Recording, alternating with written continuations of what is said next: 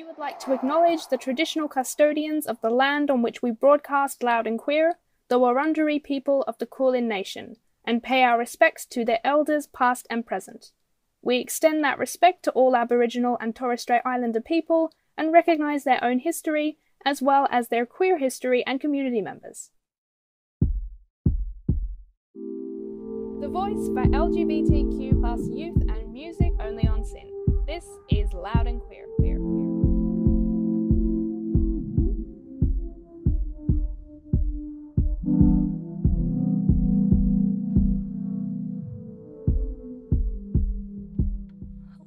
Welcome to Loud and Queer. I'm Luna, and my pronouns are she, her. Hey, and I'm Sammy. My pronouns are they, them. And yeah, welcome to Loud and Queer. Hope you're having a lovely Sunday so far. If you want to find us on socials, we have Twitter and Instagram at SYN Loud, and we also have a Facebook. It's called Loud and Queer. Yeah, and for today's show, we're going to be talking to some of the FReeZA crew out in Maroondah uh, about their Wear It Purple Day event. They've got a great uh, day coming up with drag DJs, uh, friends speed dating, all some lovely stuff. We're also going to be talking about the Tasty Raid because it is. Uh, it was on this day in 1994, so 28 years on, going to be reflecting on that. And finally, we're going to be playing uh, great new queer tunes uh, from queer artists, local and international, including we've got a great new album out by Elle. We're going to be playing some tracks from that. So stick around for all of that. For now, we're going to be jumping into a track by Kid Haran. This one is Ornaments. You're listening to Loud and Queer on SYN. Want more Loud and Queer? Follow our socials at SYN Loud on Instagram and Twitter. Bird face, bloodshot. You're listening to Loud and Queer on SYN. I'm Sammy here with Luna, and we're going to be jumping into an interview pretty soon. But before that, uh, that track you just heard was Elle Shimada with Wari and Rara Zulu with Remember There, and before that was Elle Shimada's other track Moon. Those are both from her new album, Home Does Not Equal Location. And yeah, for anyone that doesn't know, Elle's an excellent violinist, producer, curator, DJ, multi instrumentalist based here in Naarm. Yeah, definitely check out that new album, Home Does Not Equal Location. And yeah, now we're going to jump into an interview we've got. We uh, had a sit down with some members of the Maroondah FReeZA. They are putting on an all ages drag show for the queer youth of Maroondah and beyond. It's going to be in celebration of Wear It Purple Day on August 26 at Evie's Youth Centre.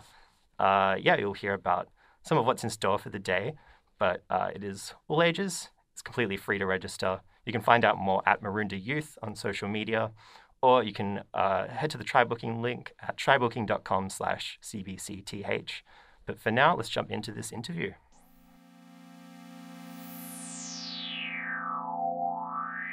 Hello, everyone. You're listening to Loud and Queer on SYN. I'm joined by El Nash and Jasper from the Maroondah FReeZA program. How's everyone going today? Yeah, going good. Yeah, going good. Awesome. All right. So, for anyone listening that might not be familiar, could you tell us what the FReeZA program is? Yeah, so FReeZA is a program where um, we mentor young people in like event management. Um, we do like live music events. Um, the FReeZA crew that we're with is Baseline Productions, and basically we do uh, all age events all year round. And some things that we've already done are Teen Jesus and the Jean Teasers concert, and upcoming we have uh, Wear It Purple Day, obviously, and we have the Slowly Slowly concert. Yeah, fantastic. What has it been like producing like events as a part of FReeZA? It's been like really cool. It's and it's such a good experience too. Like I didn't think that I'd be doing this, but it's so like fun. Yeah, I started doing FReeZA about halfway through the program. So I had no like preconceived notion of what we were going to do, but like from the beginning there's been a great like community. I've already learned so much and I've only done one event so far. Um, and figuring out how to do all the events together, it's really collaborative and it's great to have all these people to bounce ideas off of and like make each event our own personal thing. Yeah, awesome. Before we talk about the Wear It Purple Day event, um, keen to hear how kind of organizing a concert for um, Teen Jesus was in because I feel like a lot of people listening might not really know kind of what goes into preparing for an event like that.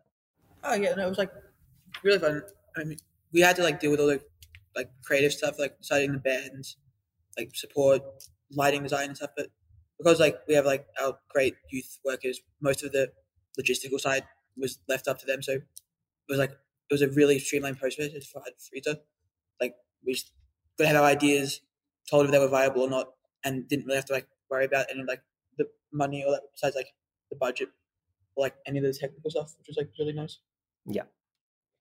Yeah, we had um, a lot of great people helping us with like lighting, um, doing the soundtrack uh, checks and everything. We had people where we organized food for the event. Um, yeah, all of us, spilled. yes, we did spill many a beans from the food truck.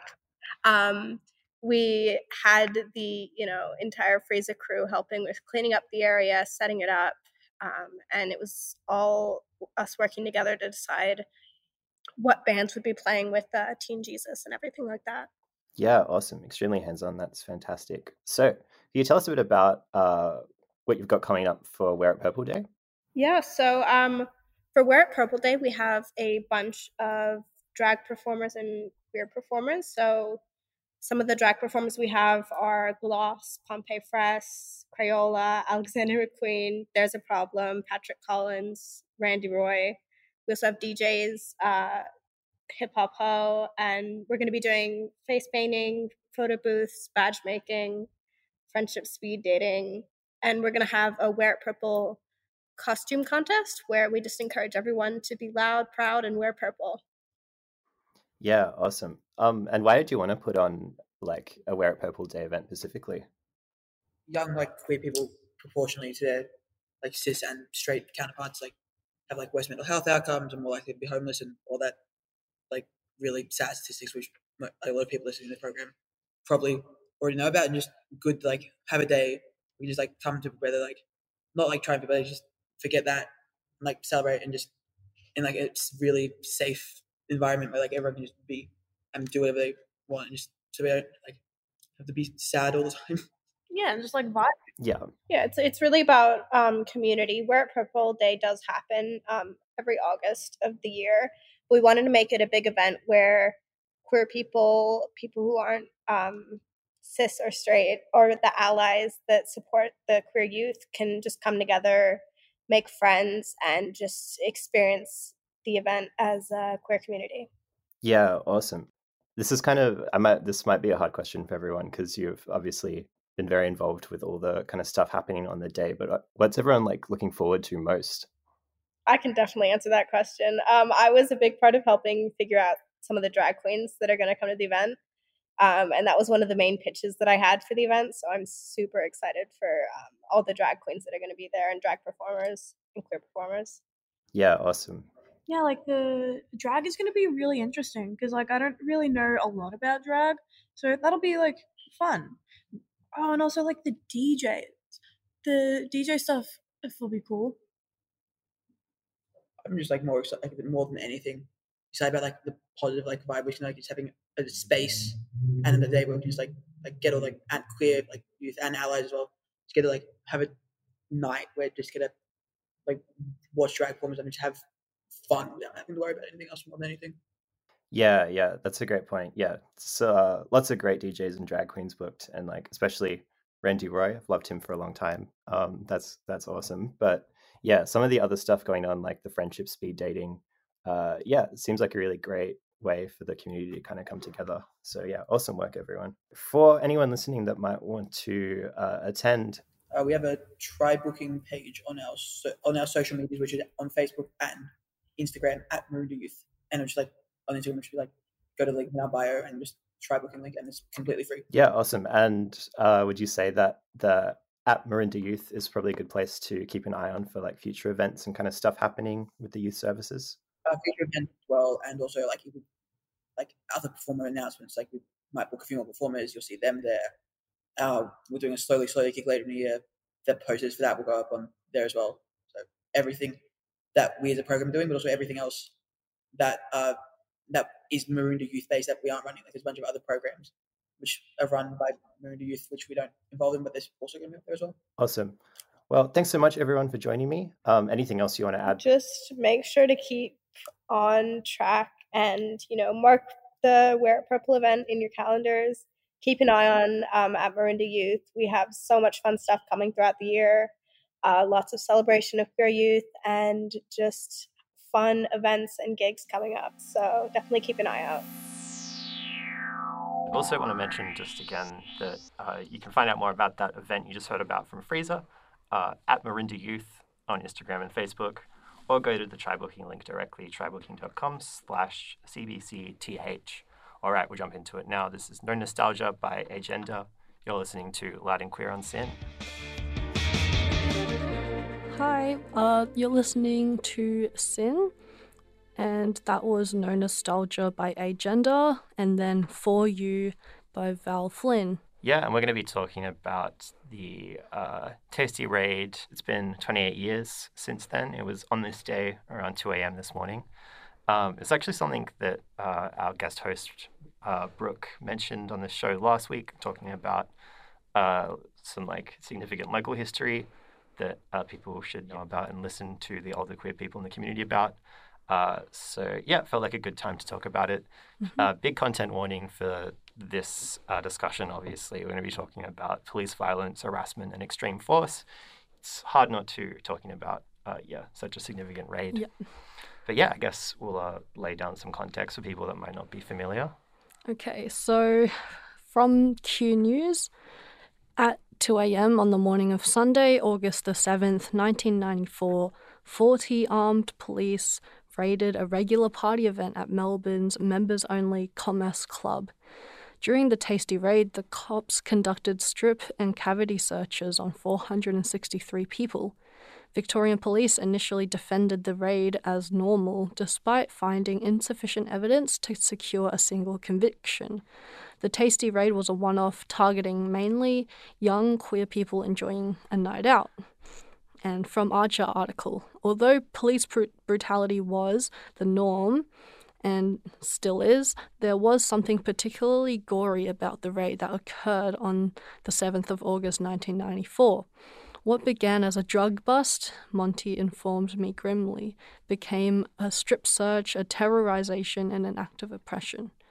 And from Red Flag article, the police have a long history of terrorizing the queer community. The first Mardi Gras itself was a political protest commemorating the Stonewall riots.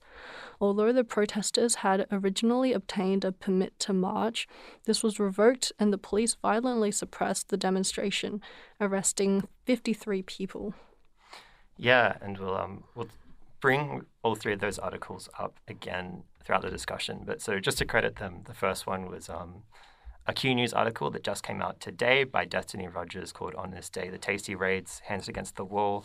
Uh, and yeah, we also talked uh, credited there. Uh, Melbourne's Tasty Raid Learning a History of Queer Culture and Resilience by Christina Karantonis for Archer. And finally, I'm Remembering the Tasty Raid Nightclub 20 Years On by Krista Pascal for Red Flag.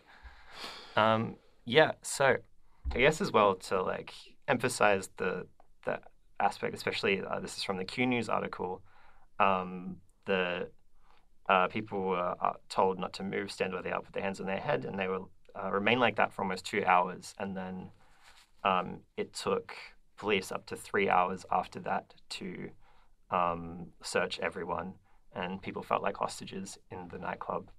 Um, and like during this time as well, it's like worth noting that these were like very brutal police yelling like abuse and um, yeah, all the you know particular kinds of slurs you could imagine at these people. It was yeah very uh, humiliating and like horrific time for everyone there.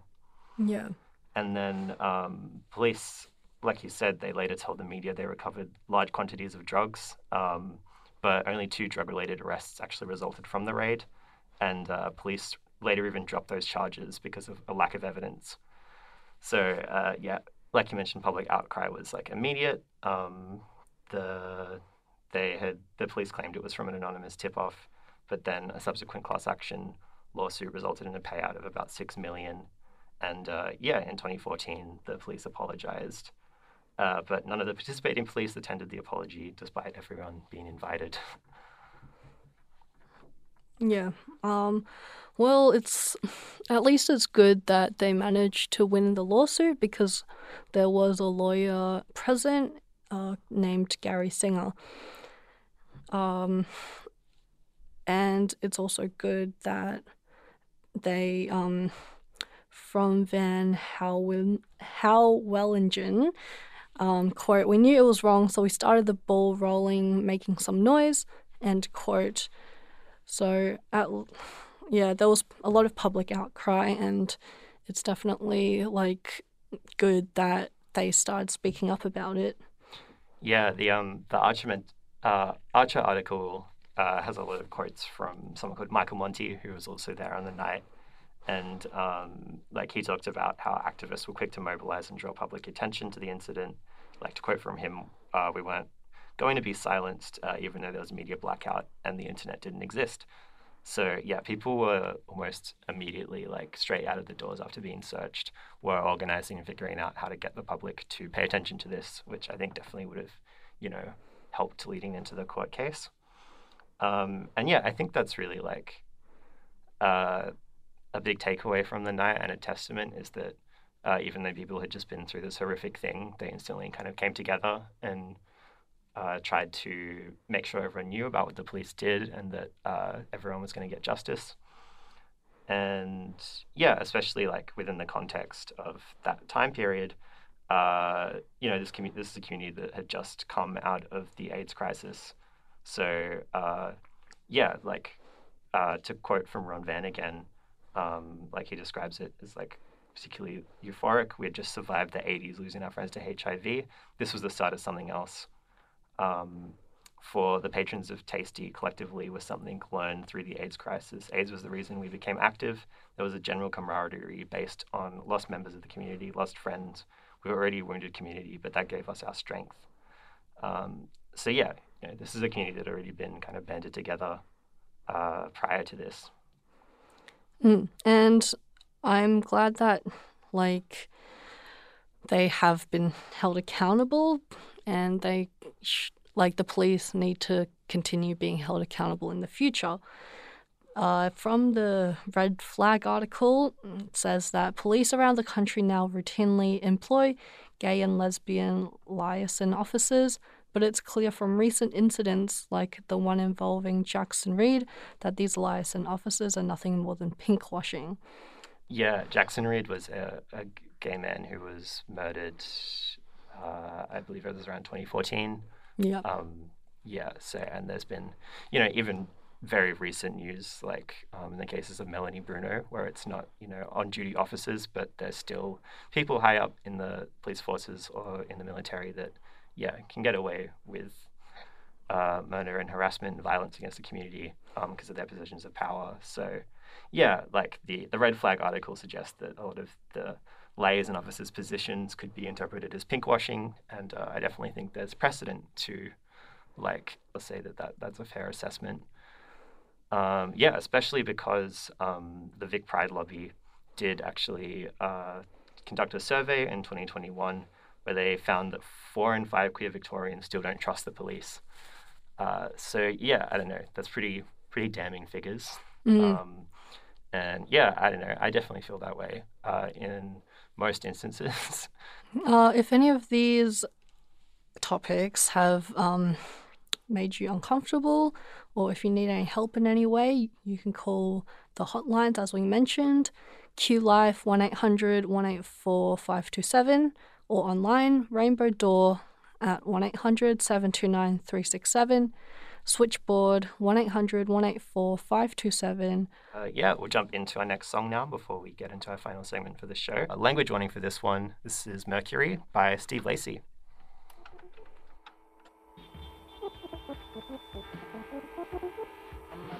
Hi, welcome back to SYN. That was Mercury by Steve Lacy from his newest album, Gemini Rights. Yeah, Gemini Rights for sure. Do you What's your opinions on rights for Geminis, Luna? Uh, of course, uh, like Geminis get a lot of hate for no reason, but I think they are like, I don't know, they deserve more than like being the like, how can I say it, the antagonist when it comes to like zodiac star signs. Yeah, yeah, it's a it's a great, great album name, great album. All right, we're going to be doing a quick froth or not now. Uh, if you haven't listened to the show before, we just talk about something we enjoyed from the week. So, Luna, do you want to start us off today? All right, so my froth or not is um, I so there's a new season of Made in Abyss, an anime, and season two is currently airing, and I haven't watched it before, so I decided to watch season one with my partner, and it's really good. And I also watched the movie. Um, it's not like not a lot of people talk about it. Season one came out in like somewhere around 2015, and it's been like six or seven years, and now season two is coming out. Um, I would definitely say it's quite gory, but the premise is there's a huge hole that like extends down um, infinitely, and these people exploring people explore this hole, and it's called the abyss. And this kid, and this kid, I forgot, I've forgotten her name, but she wants to go down to the bottom of the hole because she wants to see her mum, who is allegedly there. Um, and yeah, gory, bad things happen, but honestly, it's a great show. yeah. Yeah. I feel like not just in anime, but like a lot of TV right now, um, it's just like really horrific characters or horrific concepts that like ca- redeemable characters are going through. It's just like, yeah, the trend right now, but definitely helps you get like very engaged in the characters very quickly. Yeah. But yeah, no, that sounds good. I was um, I watched the Bob's Burgers movie recently uh, this week. Very good. Uh, love Bob's Burgers, but also kind of heavily involved around um, kids falling into a hole coincidentally. Oh, so funny. there you go. So, thank you everyone for listening. Uh, what did we speak about today? So, we had the news whip and also an interview for Wear It Purple Day, which is coming up. yeah, um, definitely check out uh, at Maroondah Youth on social media. And um, yeah, definitely thanks to all the FReeZA youth crew who came onto the show to talk about that. Uh, we also had a chat about the Tasty Raids. Um, kind of, it is, they happened on this day 28 years ago. So we kind of just reflected on that. How the queer community kind of feels about the police nowadays, just going off recent surveys Hmm. and uh, all that. Yeah, and then we had just done our froth or not, of course. So, we have a podcast, and you can find it on major str- uh, podcast streaming platforms like Omni and Spotify if you want to listen to Loud and Queer again. And we also have a Spotify playlist if you liked any of the songs and want to keep listening. It's called the Loud and Queer Mixtape 2022 on Spotify. Yeah, and you can also find us on other social media at SYN Loud. Uh, definitely follow us on Instagram. Uh, stories is probably what we post the most of nowadays.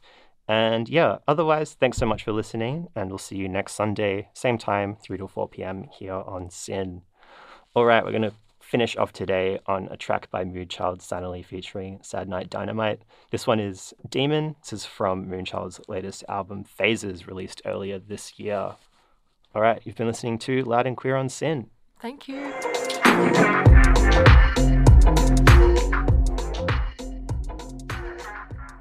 This podcast is brought to you by SYN Media.